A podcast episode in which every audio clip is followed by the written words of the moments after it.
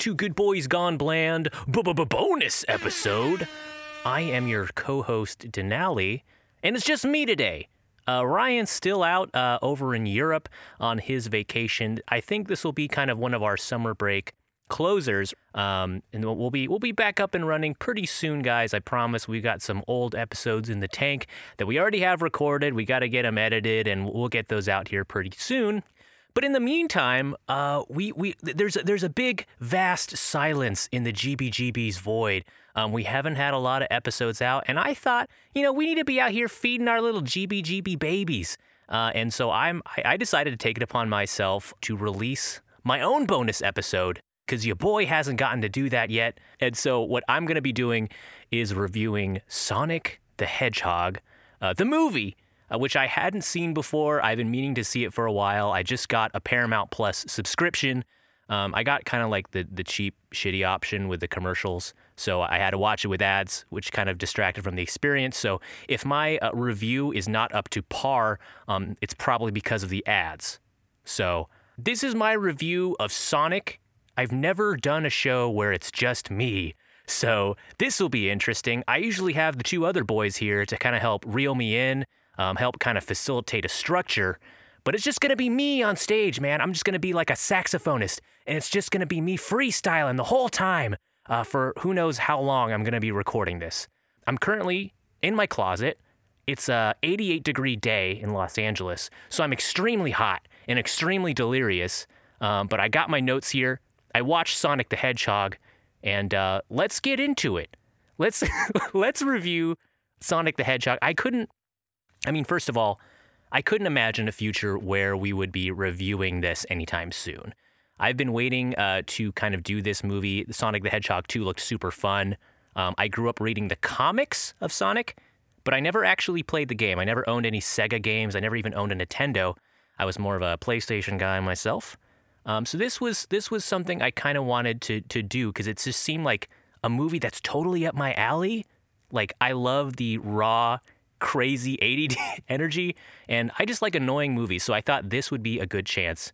Maybe if we do, I don't know, hedgehog movies in the future, we can incorporate an episode and have the, have us three uh, professionals do it all at once. But in the meantime, let's let's break things down. So I know this movie had a lot of hype behind it. I mean, this the one of the big things that people kind of talked about was the reanimation aspect. Now, I don't want to go into it too much cuz this has been kind of like rehashed a million times, but there was a certain famous trailer that came out for this movie um, a couple years ago, and it had like this Sonic animation that was very anthropomorphic. It looked very realistic. It had very, very realistic hair. The eyes were creepy as hell. It looked like some kind of fucked up taxidermy thing that came to life, and it had those weird, like, human teeth that everyone's been talking about. When I saw this, I think I had the same reaction that everyone else did, where it was kind of just this visceral rejection. and I was like, what the fuck is that? And then the reaction was, I think, unprecedented for like an animation thing. Like the vi- the reaction was so insanely violent that that Paramount was like, we're gonna pause this whole movie and we're gonna delay it like six months and redo the entire thing. That's insane. Um, they had to hire a new Sonic. They had to film around this dude again. The, the cast had to rebond. But hats off to them for refilming all those scenes. All in all, I heard it cost 35 million total to reanimate this movie. I think 5 million was just to get like the base animation and 30 just to like insert it in all the scenes, which is outrageous. And I think it kind of explains the crazy amount of product placement in this movie. Um, well, I'll kind of get into that in a little bit here, but there, there's just so much content flying at you, including product placement.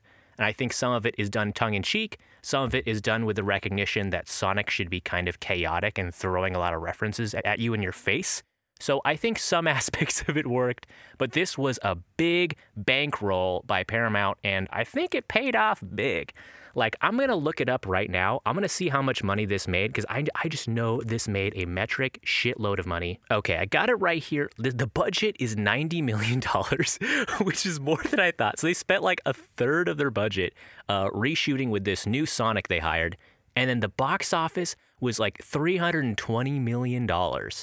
Um, so yeah, they making some pretty big bank off this movie. So kind of going in, I wanted to kind of show off my Sonic credentials because a lot of people have reviewed this movie, and you're like, why should I listen to one third of the GBGBs review this movie? Well, let me tell you. Okay, so one, like I said, I've never played a Sonic game. Two, I know almost nothing about the lore outside of like the comic book run I read when I was six. And three, um, I, I don't. It just it looked it looked kind of cool. I don't know. I, I like flashy colors and stuff, so I, I thought that'd be fun to do. Um, but for those of you who are total Sonic newbies, I th- I do think I have some information to impart. So just to kind of give some background, like I know there was some big Sonic heads who've been waiting for this movie for like 40 years.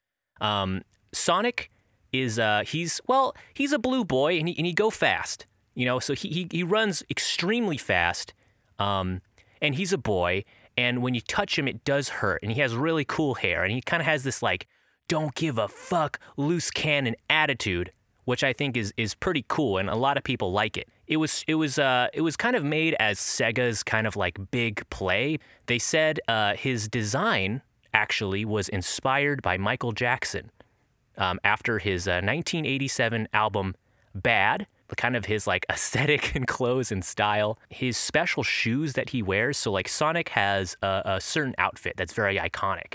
That it's an outfit that I'm surprised never really like took hold in the 80s and kind of moving forward. Like his um, to describe how he looks and like I know some of you have never seen what Sonic looks like. So let me just like paint a picture. So he has like a tan belly that's covered in hair and um, he is blue and he has he's these ears and then um, no other clothes, but he does have these nice white gloves, kind of like Michael Jackson gloves. And I think that's kind of where the uh, you know the influence comes from. But he's got them on both hands, and they're pretty big. They're pretty dang big gloves. It's kind of like the gloves you would wear like at kind of a fancy dining party, or what you would kind of grab like a vinyl record with when you're taking it out of the case, so you don't scratch it.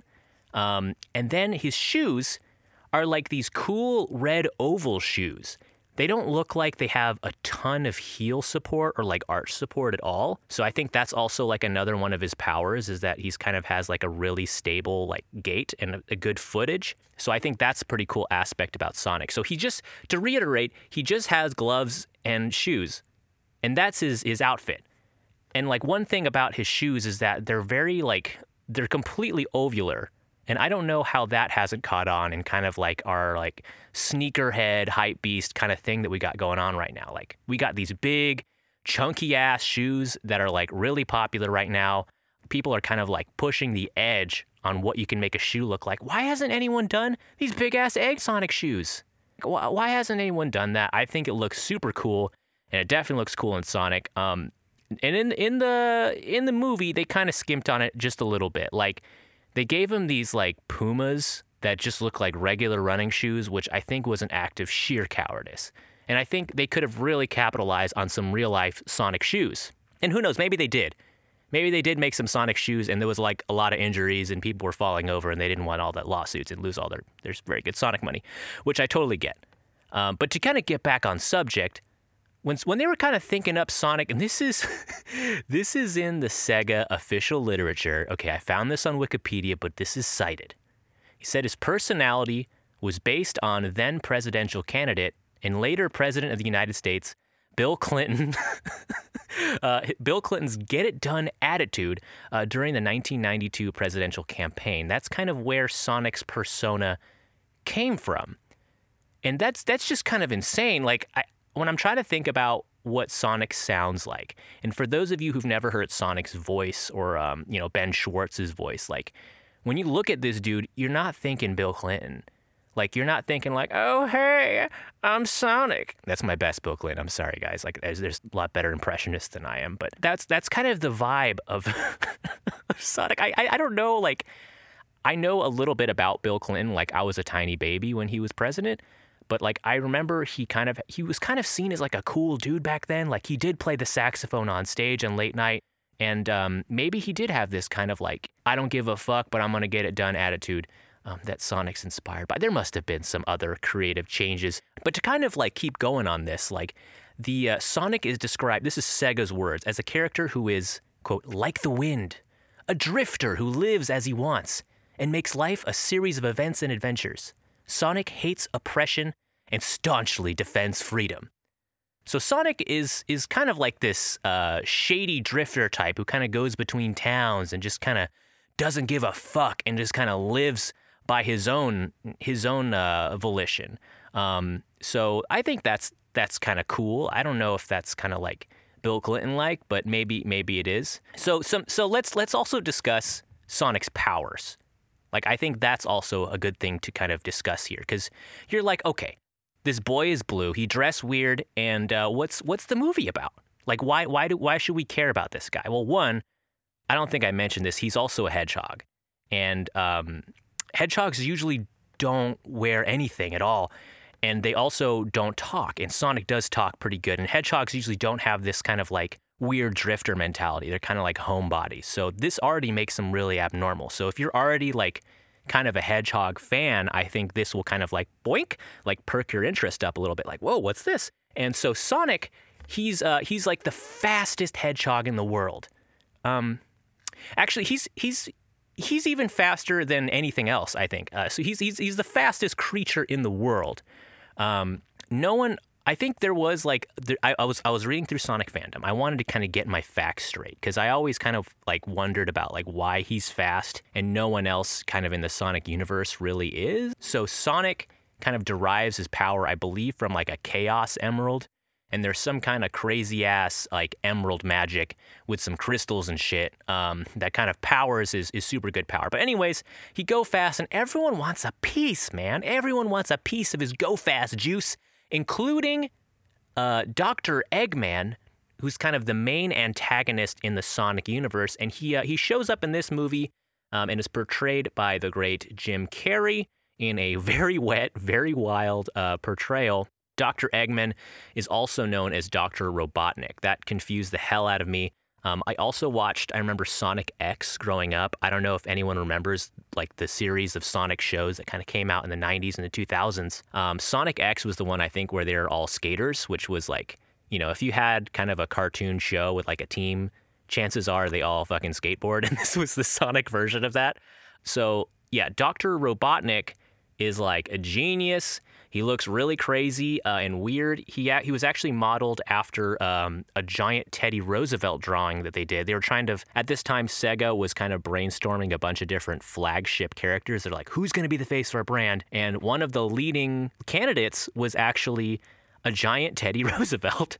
And uh, they liked the design so much that they ended up keeping it when they did eventually settle on Sonic as the main, um, you know, as the main title so he's a recurring boss. He's got a giant mustache, and he's a cybernetics genius. And uh, what he's trying to do is, is get a little piece of Sonic. You know, he could be he could be doing a lot of stuff. You got like this infinite energy source emanating out this dang hedgehog, but because he's like kind of a weird drifter libertarian type, he doesn't give a fuck about anybody else. Sonic just wants to keep it all to himself. Now we could be like curing diseases. Maybe maybe we can be harnessing some of Sonic's raw energy and like restarting hearts and and you know maybe creating clean energy for the planet. Um, but because Sonic is such a selfish little asshole, um, he's constantly running away, and Dr. Robotnik keeps having to make all these new crazy inventions and spending a lot of taxpayer dollars to get Sonic back.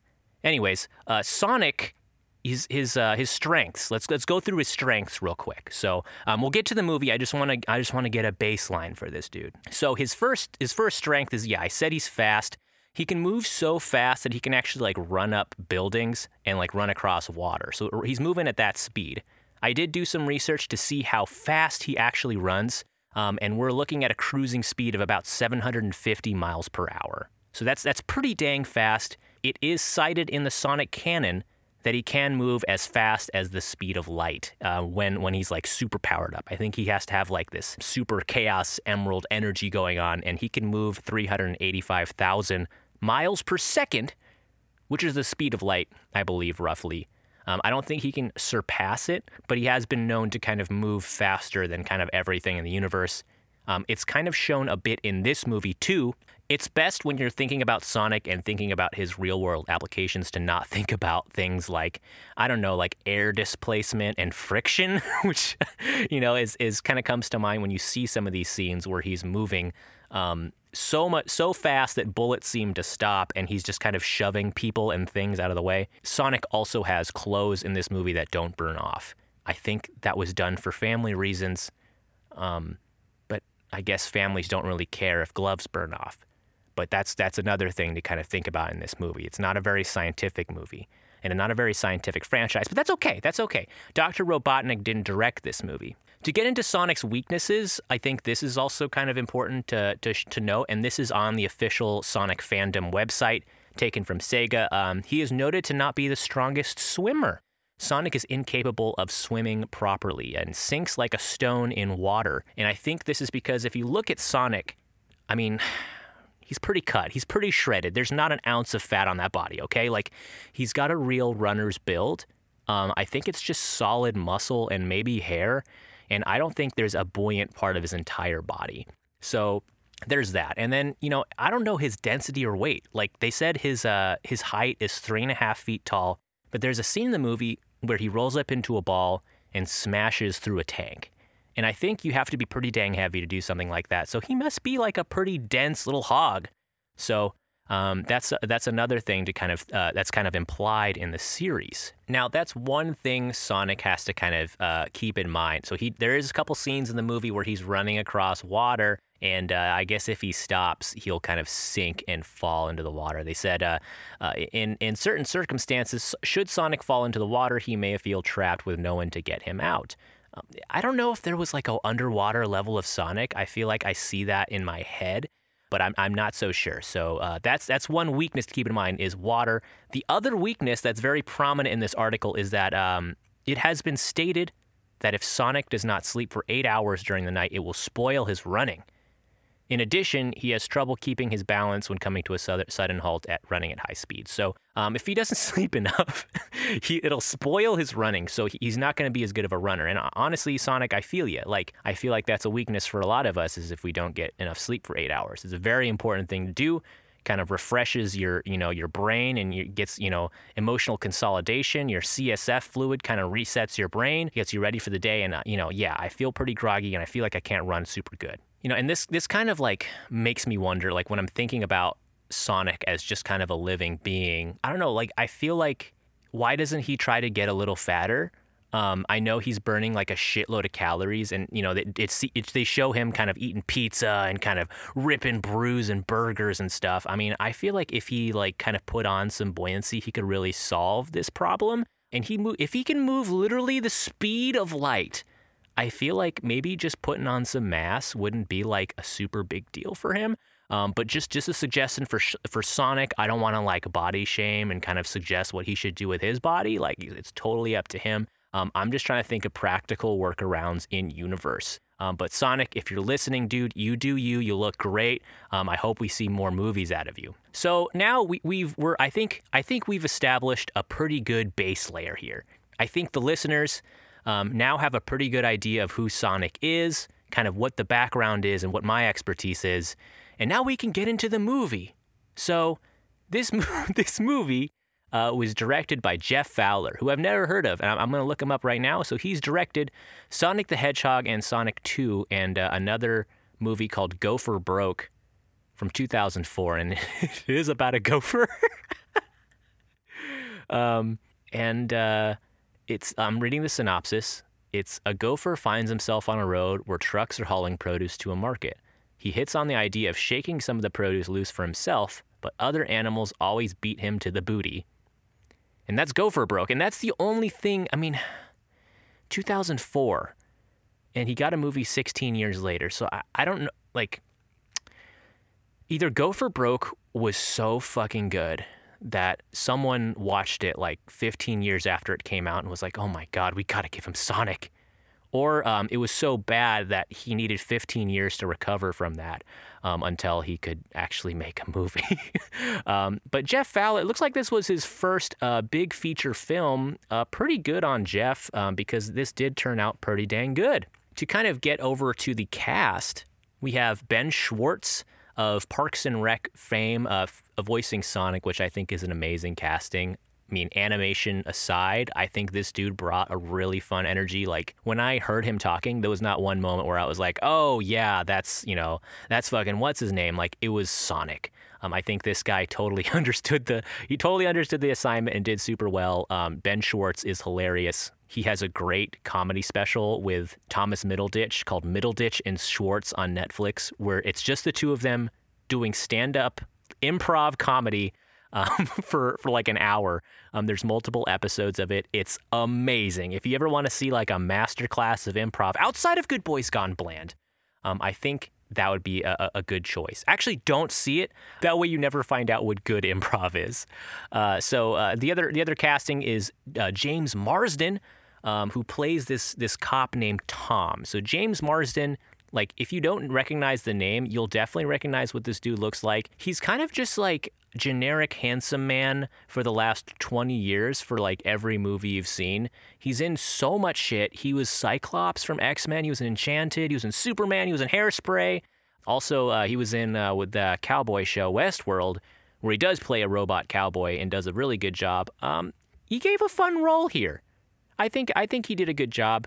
What kind of blows me away is that like in my head he's always like 30 years old. I think I've just because I've seen him since 2000, since I was like a wee boy, um, and he's like I think he's he's coming up on like 50 years old now, and he looks the same, and it's insane.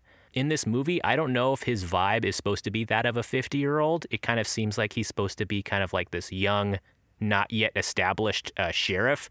Uh, but it works. Honestly, he gives off a really fun vibe and has a fun back and forth with Sonic.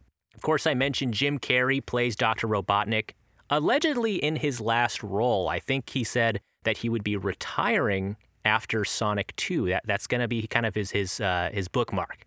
It's it's an interesting thing to go out on, but I think it's iconic. And all the little kids growing up, I think they're going to remember Jim Carrey as Dr. Robotnik. So good choice there.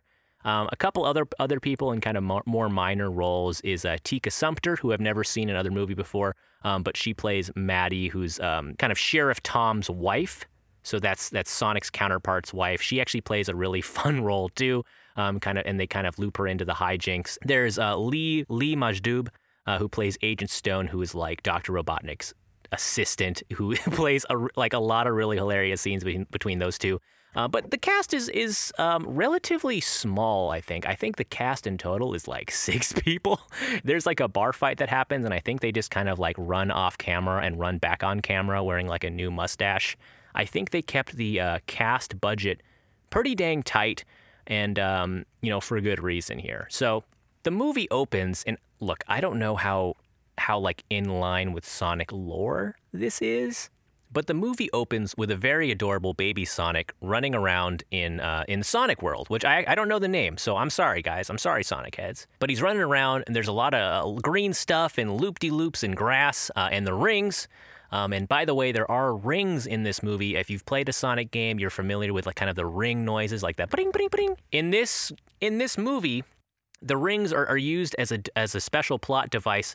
Um, they're kind of used as portals between different dimensions. In the games themselves, the rings are kind of used as kind of a pseudo health meter. Like if you have any rings on you, if you get hit by an enemy, the rings basically keep you from dying right away.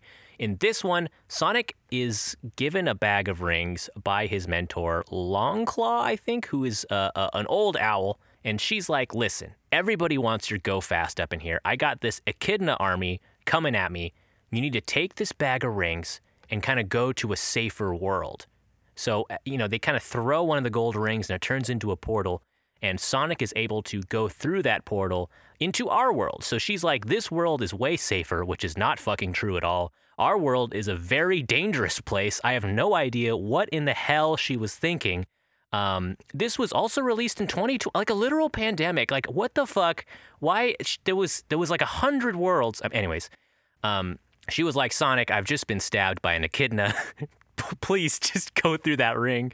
And baby Sonic is like, oh shit, okay. And so Sonic goes through, and he has to lay low. It's actually like kind of a sad montage he's living in our world. He, he chooses this place called Green Hills, which I think is somewhere in like rural Western Washington in the PNW. And uh, he's just trying to survive. He has his own little cave full of like cool 90s shit where it's like boom boxes and video games, and he just kind of has fun by himself. Um, but the baby Sonic animation was adorable, and I actually really like the new Sonic Adam animation a lot. I think I could tell a little bit that it was a little rushed. There was there's some portions where I'm like, okay, that's definitely CG. It kind of had this kind of Garfield effect. I don't know if y'all remember like the the Garfield movies from the 2000s and Garfield Tale of Two Kitties. There was just this weirdness whenever Garfield interacts with a physical person, like when they pick him up, it's like, whoa, that was weird. And I got a lot about a lot of that in this movie. But I thought his his character was really cute. It was really fun to watch him on screen, and it wasn't horrifying at all, which is you're taking a big risk when you have an anthropomorphic animal with like white gloved hands. Um, so, anyway, Sonic hangs out around town and follows around Sheriff Tom. It's he's kind of he's kind of taken a liking to James Marsden's character.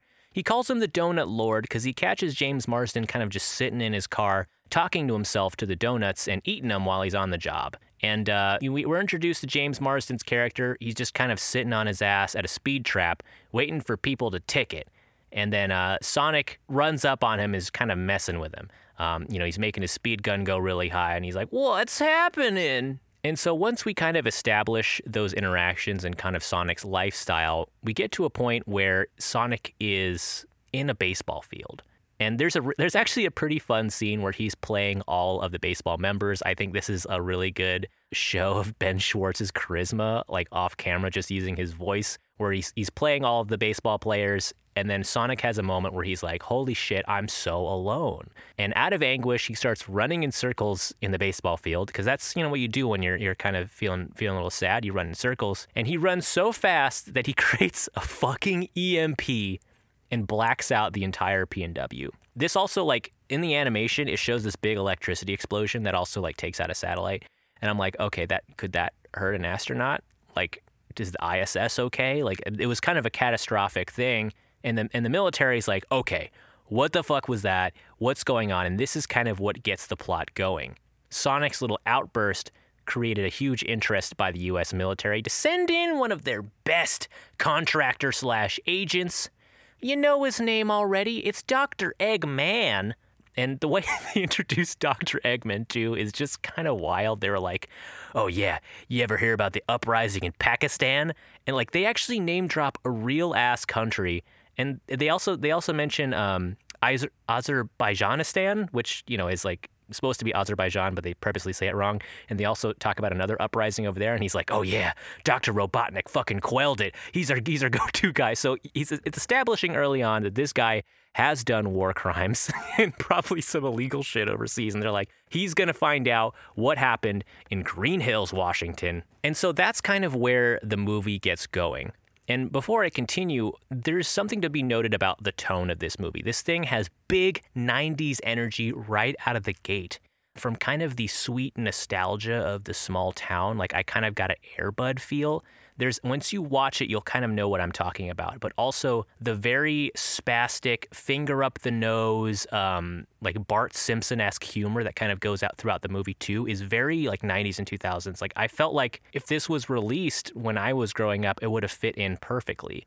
There is some meme humor and the meme humor is extremely dated. Like, oh my God, like it's so dated. I, I can't even blame the delays from the from from the animation issues, um, but it's honestly I think kids are gonna fucking love it, and I think that part that nostalgic sweetness that's in the tone of this movie I think was partially for the young parents who are gonna be seeing this movie on repeat if they have kids.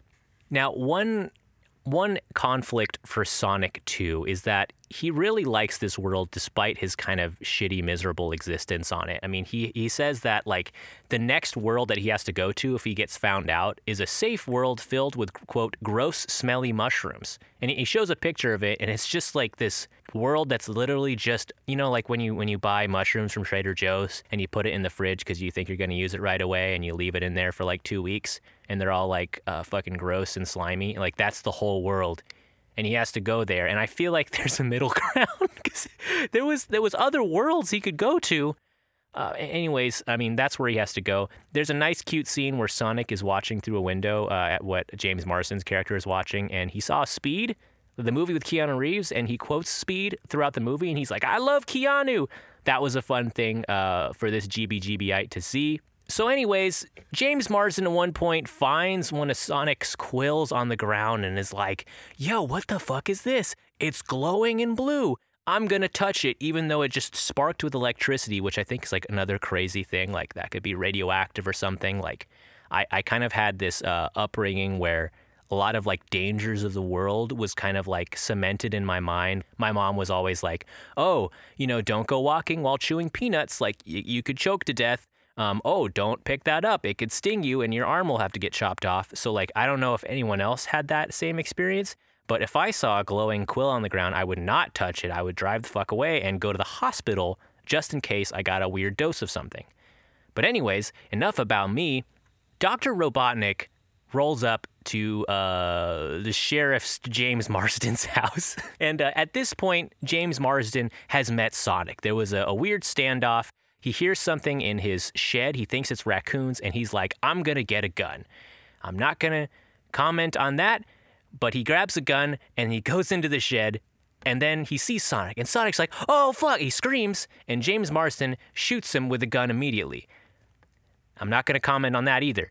And then so- Sonic, this is a tranquilizer gun. I, sh- I, sh- uh, I should have said that at the beginning. It's a trank gun. Sonic didn't die. The, mo- the movie didn't roll credits right there. I mean, he- Sonic was passed out. And so James Marsden's like, oh, fuck, I shot him. I'm going to pull him into the house and wait until he recovers. Sonic is like, oh, shit, you got you, you took away my go fast. Um, I'm sleepy as shit. I can't fucking like run around. So uh, you gotta you gotta protect me, dog. And he's like explaining things, and they they start kind of having a good rapport right away. Now, Dr. Robotnik shows up and is like, hey, hey, what? Uh, I know you got a fucking hedgehog in there. And then James Marsden's like, eat shit, Dr. Robotnik. We're friends now. And then um, a fight happens, and there's a lot of good stuff happening there. Oh boy, this uh, this summary is really dragging on, guys. Like, I've, without the without Jace and Ryan here, like it's hard for me to kind of just like focus. But then what happens after that is is a is an unexpected road trip movie between James Marsden and Sonic. And now you could actually do this Sonic road trip. Like I tried to Google Sonic road trip, and it's not really a thing, but I've actually done this road trip. Is where you go from uh, Seattle all the way down to San Francisco, and it's it's a nice it's a nice ass road trip. And it, I think they actually drove in those areas because you see those trees, you see the surroundings. I'm like, yeah, that's the P and W. And honestly, I had a lot of fun just watching it. Like, I tend to like road trip movies. It's a very specific genre, and it was a strange and brave choice to dedicate like 20 minutes to just a road trip comedy between two guys. They do, there is a nice bar scene where Sonic is like, I want to check things off my bucket list. I got to go to the shitty mushroom world soon. Let me go in that bar and like, let's, let's just kind of raise hell. And, and Sheriff James Marsden is like, hell yeah, let's fucking do that. So it's it's just it's that kind of movie. So right out of the gate with this movie as well, um, in order to enjoy this, I think you have to accept the camp uh, in order to really get into this. Um, they make it very obvious with the dialogue and the style that this is not supposed to be taken seriously. This is kind of like in the same vein as like Lego movie or something. Like this is a movie where it's just like you're gonna have uh, just kind of turn your brain off. You're gonna have a fun time. Um, don't really worry about it. If you can't accept that or you can't just see past some of the flaws like it's asking you to, I don't think you're gonna have a good time. Um, to kind of get into, I mean, this is kind of where we're, we're getting into a lot of the product placement there is a lot of like random Olive Garden shout outs. I think a character literally says, when you're there, your family. Sonic mentions having a Fitbit. There's a couple moments where they look up houses in Zillow. the, the, the like Toyota that Sheriff James Marsden is like driving is like pristine. It looks so good. Like I don't give a shit about trucks, but it made me want to buy this truck. Um, there, it's like it's like doing these power slides, and the label is like prominently shown. Um, there's also like Puma shoes. There's a scene with the giant rubber band ball, which I think Big Rubber Band Ball also kind of shoehorned in there. But they made a lot of money with product placements. I hate when movies remind me of capitalism. Um, especially like in the Transformers movie, there's that famous scene where they literally rip a Bud Light in the middle of the movie. Things like that kind of rip me out. But I will admit, in this movie, it weirdly worked. I think because you're supposed to not be as emotionally invested in the plot. I think it's because like this is a wild ass ride. I don't know. I think the tongue in cheek shout outs, it didn't really bother me as much. Um, I didn't talk too much about Jim Carrey's portrayal as Dr. Robotnik. And I, I'm kind of like split on Jim Carrey as a person because I kind of like attribute a lot of the anti vax movement uh, to him in the 90s. He still hasn't walked that back, which I think really sucks because I want to like him as a person. Uh, but aside from that, like just to talk about just his performance in this movie it was so good. He is the perfect dude for something like this. He is he is like serving it up like crazy. I heard pretty much this entire role was like improv. They had some select lines for him but everything else he kind of added his own sauce. He's not like in a fat suit like what you think with dr robotnik but it still works. There's like a good three minute lip synced dance scene inside of his lab that I think was totally improvised as well. And uh, it was amazing.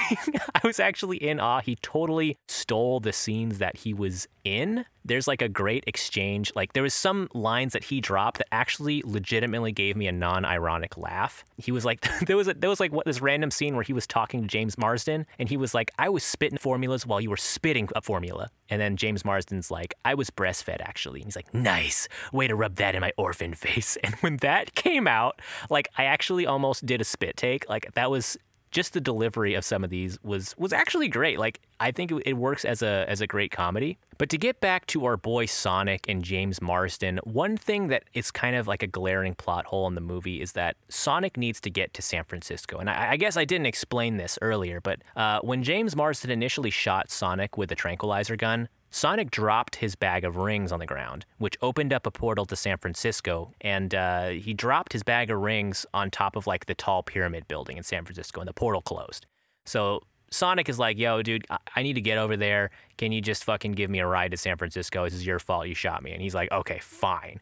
Uh, but like, once Sonic heals from the tranquilizer, like, it's clear that he could run many times faster than a car that can go 60 miles an hour. Like, this is a dude who can get to San Francisco in seconds. And kind of the main thing that he says is like, oh, I don't know this world. I need someone to help me navigate it. But like, he could show him a map. Like, you can literally just take like the I 5, I'm pretty sure, all the way down to San Francisco. so, I mean, I think the only thing you can say in this plot is that like maybe Sonic was saying that because he wanted a friend. Maybe he liked hanging out with James Marsden. But man, that must have been excruciating for Sonic. Like I've I've the thing is with Sonic is that he perceives the world as many times slower um, than we do. Like I think because of his speed, I think everything is like ten thousand times slower.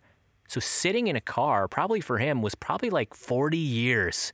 And I just I I don't know. It's is is life just like this fucking hellscape for him? Like just everything's going so much slower and he's just constantly zipping around like is that why he's like kind of an insane person and, and adopted this devil may care nihilistic attitude? It's food for thought. So, to reiterate, the whole point of this movie is to road trip Sonic down to San Francisco so he can get back uh, to his rings and go to the shitty mushroom world that he's kind of uh, like dreading. Um, and on the way, he's hoping to kind of make friends with James Marsden and, and check off his bucket list of making making a friend um, before he has to go to the mushroom world. I, don't think he's going to die if he goes to the mushroom world, but I think he's just like when he, while he's around people, I think he wants to just enjoy his, his his time. One weird aspect of this movie is kind of like a lot of James Marsden's like comments, like as a police officer. Like uh, one, like I don't want to get into this too much because I know this is like a Sonic movie, and I, I know they're trying to be just like a chill, casual, like fun movie. But like, there's a lot of weird lines this dude is just throwing down. like I, I know you're supposed to like this character but I just feel like maybe the movie studios should have just like left out certain lines. Like there's a scene where he, where um where James Marsden is literally like time to abuse the power tr- entrusted in me. And there's a lot of comments about like drug dealers and criminals and shit. And I was just like, it kind of like yoinked me out of the movie a little bit.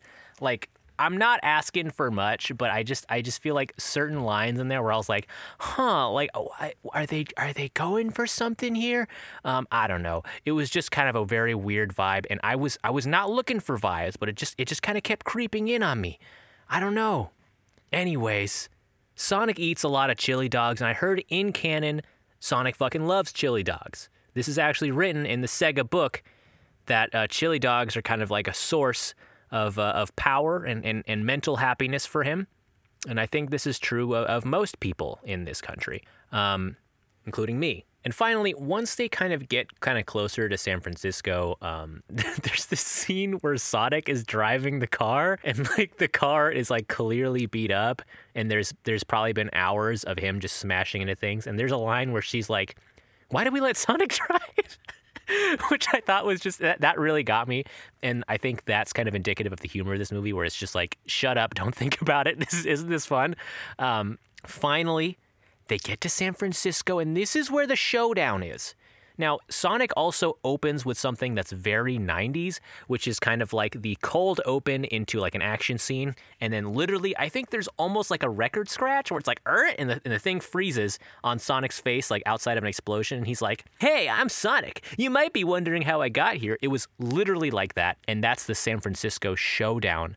Um, in the beginning of the movie, they start with the showdown and they kind of do like a wee woo all the way back to how we got there. But at this point, this is where this is where the wee woo happens. Sonic's like, "Okay, we're back at the scene. Let's see how the movie ends," and kind of just winks at the camera. And uh, basically, Doctor Robotnik shows up. They get to the giant uh, San Francisco building. Sonic gets his rings, but Doctor Robotnik's like, "Hey, I know, I know about your speed. I figured it all out with my big, huge brain. You're fucking fast." and your your friends aren't. So I'm going to blow up your friends unless you share your go fast juice with me. Okay, maybe not like the best best like uh, way to negotiate. Um, the other thing I should mention too is that James Marsden, like his character, like his driving motivation is that he wants to transfer to the San Francisco police force. Um, he's kind of saying like, I'm sick of being a small town cop. I want to be like a real cop, whatever that means, um, in the city.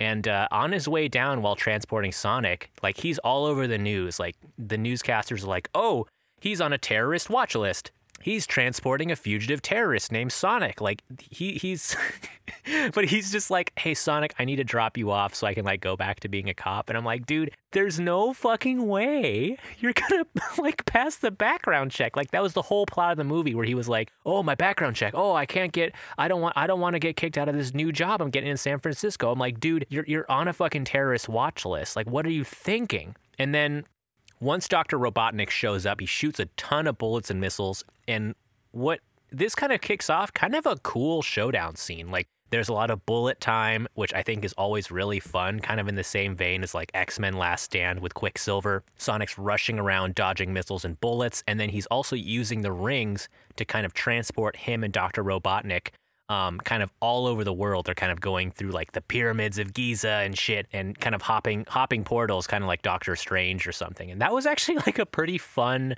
uh, thing to do. I think if you're making a Sonic movie, you got to have scenes like this where Sonic is just rushing and it's chaotic, and there's just a lot thrown at you. Um, I thought that was pretty fun. So of course, the uh, the final the final part of the showdown takes place in Green Hills. Sonic is out of portals and he got blown up. Um, and Sonic is dead on the ground. And Dr. Robotnik is like, I, I killed him. The movie's over, guys. And, uh, you know, this inspirational music plays. And then James Marsden comes up and he's like, His name was Sonic. This was his home. And he was my friend. And this inspirational music starts playing. And I was like, oh, fuck. Like, just, I, I don't know. Like, there's there's been there's such a long tradition of grandiose speeches when the main character dies and then the speech kind of brings the character back to life. I just I know it's a kids movie. It's not made for me, man, but I just got like the most like the biggest cringe shivers up my body. Like it I kind of my body kind of gets energy from that and I got a real big spike when that happened. Uh, even more of a spike um, than when Sonic starts flossing over Dr. Robotnik's uh, lifeless body. Um, but uh, there's a scene when, when Sonic dies, Dr. Robotnik is like, I don't mean to be indelicate, but we should put some ice on that body, which I thought was pretty fucking good. um, but then Sonic comes back to life. He be, he becomes like his uh, supersonic mode. I think that happens in the video games where he's like electrically charged. There's another cop in the uh, in the town who uh, shoots his gun unprovoked at Doctor Robotnik too, which I, I thought was kind of wild. Um, but then Sonic, he like he throws a ring, and okay, this is crazy. Like he throws a ring and opens up the mushroom dimension, and shoves Dr. Robotnik through and just destroys all his equipment, like destroys his like machine. Um, so it's just basically Dr. Robotnik and his clothes on his body, shoves him through the mushroom dimension and closes it. And he's like, "Fuck you, Dr. Robotnik." And that that was everyone cheers. and no one has any like ethical qualms of, of what just happened. Like, is that worse than death? Like, he banished him to a dimension. Like, this dimension is just mushrooms. Like, okay, presumably he'll have food. I think a lot of some mushrooms are edible. I don't. I think a lot of them are not edible. So I, who knows? Like, what what's going to happen there? But th- that's really fucked up. Like, and Dr. Robotnik presumably has no way to get back that they know of. And even like the police officers who are like law enforcement, they're they're just kind of like, yeah, that was that was tight, Sonic. Good job.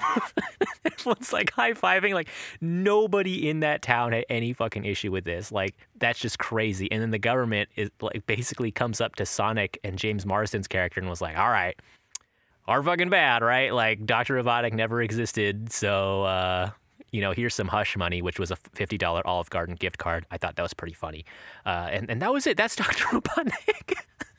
and like they're living their life, like presumably months later, and there, there's not even a thought. Like if I ba- banish someone to like the fucking mushroom zone, I, there was not like, if I'm going to sleep at night, am I, I'm gonna be thinking about like, is he alive? Like, is he eating mushrooms? Like, is he is he hiding under a mushroom? So Sonic is a psychopath, and uh, I think this kind of goes along with uh, you know his ideologies. Is that like he doesn't give a fuck about other people. And uh, he only wants to keep his go fast to himself, and he wants that so bad that he's willing to, uh, I don't know, uh, commit someone to like solitary confinement just to do that. So, but I think that's kind of like what's cool about Sonic. He's like he's kind of a psycho. Um, and then during I want to say like during this fight too, you get a really good look at Sonic kind of in fighting mode. And uh, there's this like screenshot that I think kind of went viral for uh, the original Sonic design, but it's like where he's looking at his watch and there's all those missiles around him, and you get a clear view of his body. And I'm I'm kind of like like I, I don't want to I don't want to go here because this is this is a kids movie and this is Sonic, but like the decision to not give him pants, like instantly maybe think about him as a as a human, like as if he was a human, okay? And so if he's a human and he has thoughts, he's sentient, like where like I don't I don't want Sonic to have like you know, you know balls or anything. Like I don't need that in the movie. Just like maybe a throwaway line about like maybe his sex organs are internal or something. It was just it was very weird. Like I couldn't stop thinking about um like if Sonic it was asexual or just like this uh, this being that well I you know what let's just let's scrap this I'm just gonna I'm just not gonna I just don't want it was weird, man. Okay, he's, he's it's supposed to be like a human, and he's not wearing clothes. Okay, and so it's like it's making me be like, what the like. It's he's supposed to be existing in our world, and there's there's presumably other hedgehogs. Like, do they reproduce just by budding or something, or was he immaculately birthed from energy? Like, then I could I could get behind that. Just just like a little detail about his biology, like I studied biology. That's just why I think about these things, just as a, as, as a purely clinical thing about Sonic. okay, I, I don't want to discuss this anymore. I'm sorry. I'm sorry, guys. Um, so at the end of the movie, doesn't really get resolved. Like, there's no official explanation for what happened. Sonic is still considered top secret. James Marsden presumably is still on the terrorist watch list. I mean, there was never a line that he like was taken off, and uh, he decides to not go to San Francisco anyways. Um, so that was a little weird. It's kind of resolved that Sonic will stay in world. And uh, he'll get to settle down with uh, with Sheriff Marsden and his wife in their house. He has a really sick attic. That's also like another crazy thing because like Sonic is not just a pet. He's like a person. Like he's someone who needs stimulation and social interaction. So that's kind of a wild thing to have him live with you. Like I, I would have given him like his own shed, like not his own room in your house. Like I, that's just crazy. But anyways, they set up a sequel at the end of this movie. Dr. Robotnik's in the mushroom world. Oh, thank God he survived. And he looks pretty rough, guys. He looks like how you would imagine someone to look if they were in a mushroom world for a really long time. So Dr. Robotnik's putting together some some machinery and he's like, "Oh, I'm going to fucking I'm going to get back and you're going to go to the mushroom world." Like and so there's going to be a sequel, guys. Like this movie made a buttload of money. Um, and then and then a certain other Sonic character comes out at the end of the credits and it's Mr. Prower himself, Mr. Miles Prower, aka Tails, Sonic's homie in chief. Uh, uh, Tails he's okay. He's he's kind of like Sonic's number two. He's in like all the games, all the shows. Tails is someone who's like a super genius. He drives a fucking plane and he uses his two tails like a helicopter. He's awesome, and uh, he's like, I'm gonna find Sonic, and he he helicopters away, and that made me pretty hyped to see. Tails looks great too. They, he didn't. I wonder if there was like an original design for Tails that looked also really bad.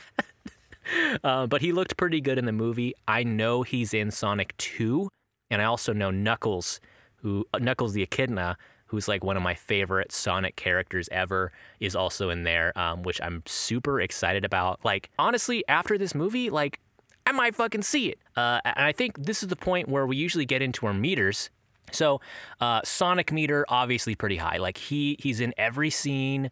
Um, he gets a lot of lines. He's a prominent feature. I think I'm gonna have to I'm I'm gonna have to give it a ten on the Sonic meter. I think this was a faithful adaptation. I think um, to like the lore. I think they kind of um, they added their own plot elements that I think made sense in universe. But yeah, this is a, definitely a Sonic movie and it's for, and for like my hog meter, like uh, for how how hedgehog it was, um, I'm gonna give it a six, I think, because it Sonic's not really like a hedgehog at all.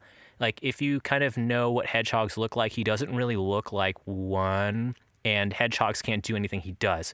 However, it's in the name, and he's supposed to be like kind of a I don't know, like unrealistic hedgehog. Like uh, it's kind of fucked up, right? Because like hedgehogs are held up to like this unrealistic standard in media because like everyone knows Sonic. And when you actually buy a hedgehog, you realize that like it's nothing like Sonic. It's slow as fuck. It doesn't talk at all. Actually, hedgehogs, I've seen a lot of videos. They float in water too. Sonic is just like this dumbass who who drowns if he goes into water, but hedgehogs can float on their back uh, really good because they're fat as fuck. So that's another thing. Um, maybe maybe like talk to a vet before you like put a hedgehog in. I, I don't do that. Like don't listen to me. Um, but that there are cool videos of hedgehogs floating in water. Um, anyways, hedgehog meter six movie meter. Now I've been thinking about this a lot because Amber and I watched this together and we were kind of discussing like how we feel about this movie because there was a lot of cringe in this movie, but it was like pretty dang fun. And it's kind of what I expected going in. Like, it was really enjoyable. I think I was somewhat invested in the plot.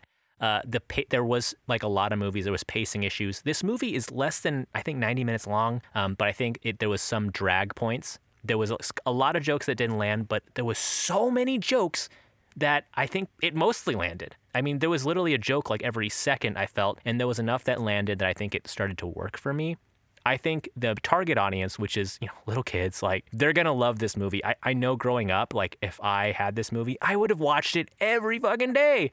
I also enjoyed it was kind of like this visual representation of what having ADHD was like. Um, I know so, during some of like my hyper states, like I totally connected with the Sonic character. I think it was really enjoyable. I'm gonna kind of try to rate this. I think subjectively, I don't think you can objectively rate a movie like this and be fair. I think for me, I'm going to give it, I think, a six as well. Same as my hog meter. I think it was very enjoyable. There are glaring flaws in this movie, but man, like, who the fuck cares? This is a Sonic movie. Video game movies are few and far between. Most of them are pure trash. So the fact that this was even halfway decent, the fact that I smiled and laughed with the movie, sometimes not not at it, um, I think is a huge plus. So this is going to be a huge win. It's also like the first time I think I've seen a movie actually address negative backlash before it was released. Like the studio was like, yo, we hear you guys about Sonic and we're going to fix it. And they fixed it so good. The character design was amazing, honestly. Like there was certain scenes where I was just like, wow, that looks so good. Really impressive. I, I, you know what? I'll, I'll say see it, okay? you know, you, are looking for like a, a good low stakes time and you just want to like, I don't know, crack open a beer and sit back and watch a dumb movie, like Sonic is there for you. It's on Paramount Plus if you have it. I mean, I don't know. I, got Paramount Plus for Survivor and Star Trek, so I mean, it's pretty pretty fucking cheap. Like they're not sponsoring this episode or anything, but I think it's it's maybe worth your worth your time. And who knows? Maybe I'll I'll review Sonic 2 sometime in the future if I ever have time for another uh, another bonus episode. But thank you guys for sticking with me and listening um, to my Sonic review. I think um, as far as our summer break goes, I think it's going to be coming to a close. Um, all three of us have gone on our respective trips. I didn't really give an update on the top of the hour, but basically, I came back from Spain with COVID. I was sick as shit, guys. Um, I ended up quarantining in Spain for like another 10 days. We canceled half our trip. I was just literally locked in an Airbnb until I tested negative because I just, you know, I don't want to spread it on a plane or other people. Um, and that sucked, guys. I was going insane, just staying inside. Um, and then I got back to the US. Um, I've had long COVID as well. Um, which has made it kind of difficult with me running out of breath. I've taken kind of um, a break from podcasting for a few weeks. I'm feeling, I think, a little better.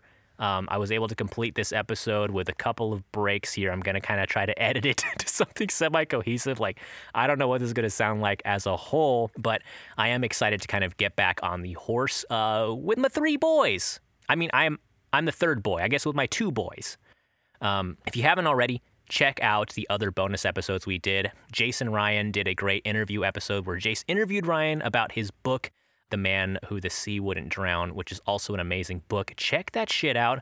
I think you can get it on Kindle for like a dollar or two if you have a Kindle, or just get the physical copy. Support our boy Ryan. He is an amazing writer. Like you hear him talk on the show, he is like one of the most clearest talkers I think that I know. Like he has such a, a precise way with language that I try to emulate, and I think it translates super well in writing. Um, so check out his book. Um, also, Jace gives a really great interview. I, I really wanted to just hear more of, of those two. I think we'll maybe try to do more bonus episodes in the future, um, but I am excited to hear our three person dynamic. And of course, check out Ryan and Julie's review episode two of Deep Blue Sea. I loved hearing uh, Julie on the podcast because, like, Ryan's always bringing up Julie. If you ever want to hear, uh, what Julie sounds like and what her what her takes are. Uh, check out that episode. We're gonna have her on the show someday um, if if she's down. Gonna, we're gonna convince her. I'm gonna I'm gonna convince her she did a great job. And then I don't know, maybe Jace solo episode. Who knows? Maybe Jason Denali solo episode. Who knows? But thank you guys for joining me uh, for this one. We're gonna be back pretty soon here with our Ella Enchanted. Not no, we we released our Ella Enchanted. We're gonna be back with Princess Diaries 2 with our guest star Joe. He came back. Um, he was like, he was asking us to do Princess Diaries too, man. He was like, "Yo, I want, I want to do an Anne Hathaway episode," and uh, we got him on for this one, and it's a super fun episode. Uh, we we encourage you guys to tune in. Um, I'm still kind of editing that that one as well, and we're gonna finish out our Anne Hathaway season strong. So this one is pretty up to date. Like I'm recording this on Saturday of the 16th. So, uh, but our other episodes were a couple weeks old. I'm trying to kind of get us up to date. Um, that way we can be kind of more reactive with you guys. Like you guys are sending us DMs, giving us recommendations. Like I would like to kind of have more more fan interaction. You know, I think that's a really fun thing to do. I want to shout some more people out. Um, so thank you guys for for sticking sticking with us during the summer break. Uh, apologies, you guys. Um, you know, didn't have your your regular Monday entertainment. So thank you guys uh, for listening in uh, with us this long. Um, with that, uh, send us a DM, leave us a review, let us know what you think, man. Do you, have you have you fucking seen Sonic? I, I don't I haven't talked to a lot of people who've seen this gosh darn movie. Um, so feel free to hit me up. Hit me up on my regular Instagram too if you've seen Sonic. Uh, anyways, that's that's the show, guys. Join us next week, hopefully with Princess Diaries 2. We'll be back on our regular schedule. And with that, as always, uh, zoopity roop, zoopity floopers. Zo- Thanks, guys.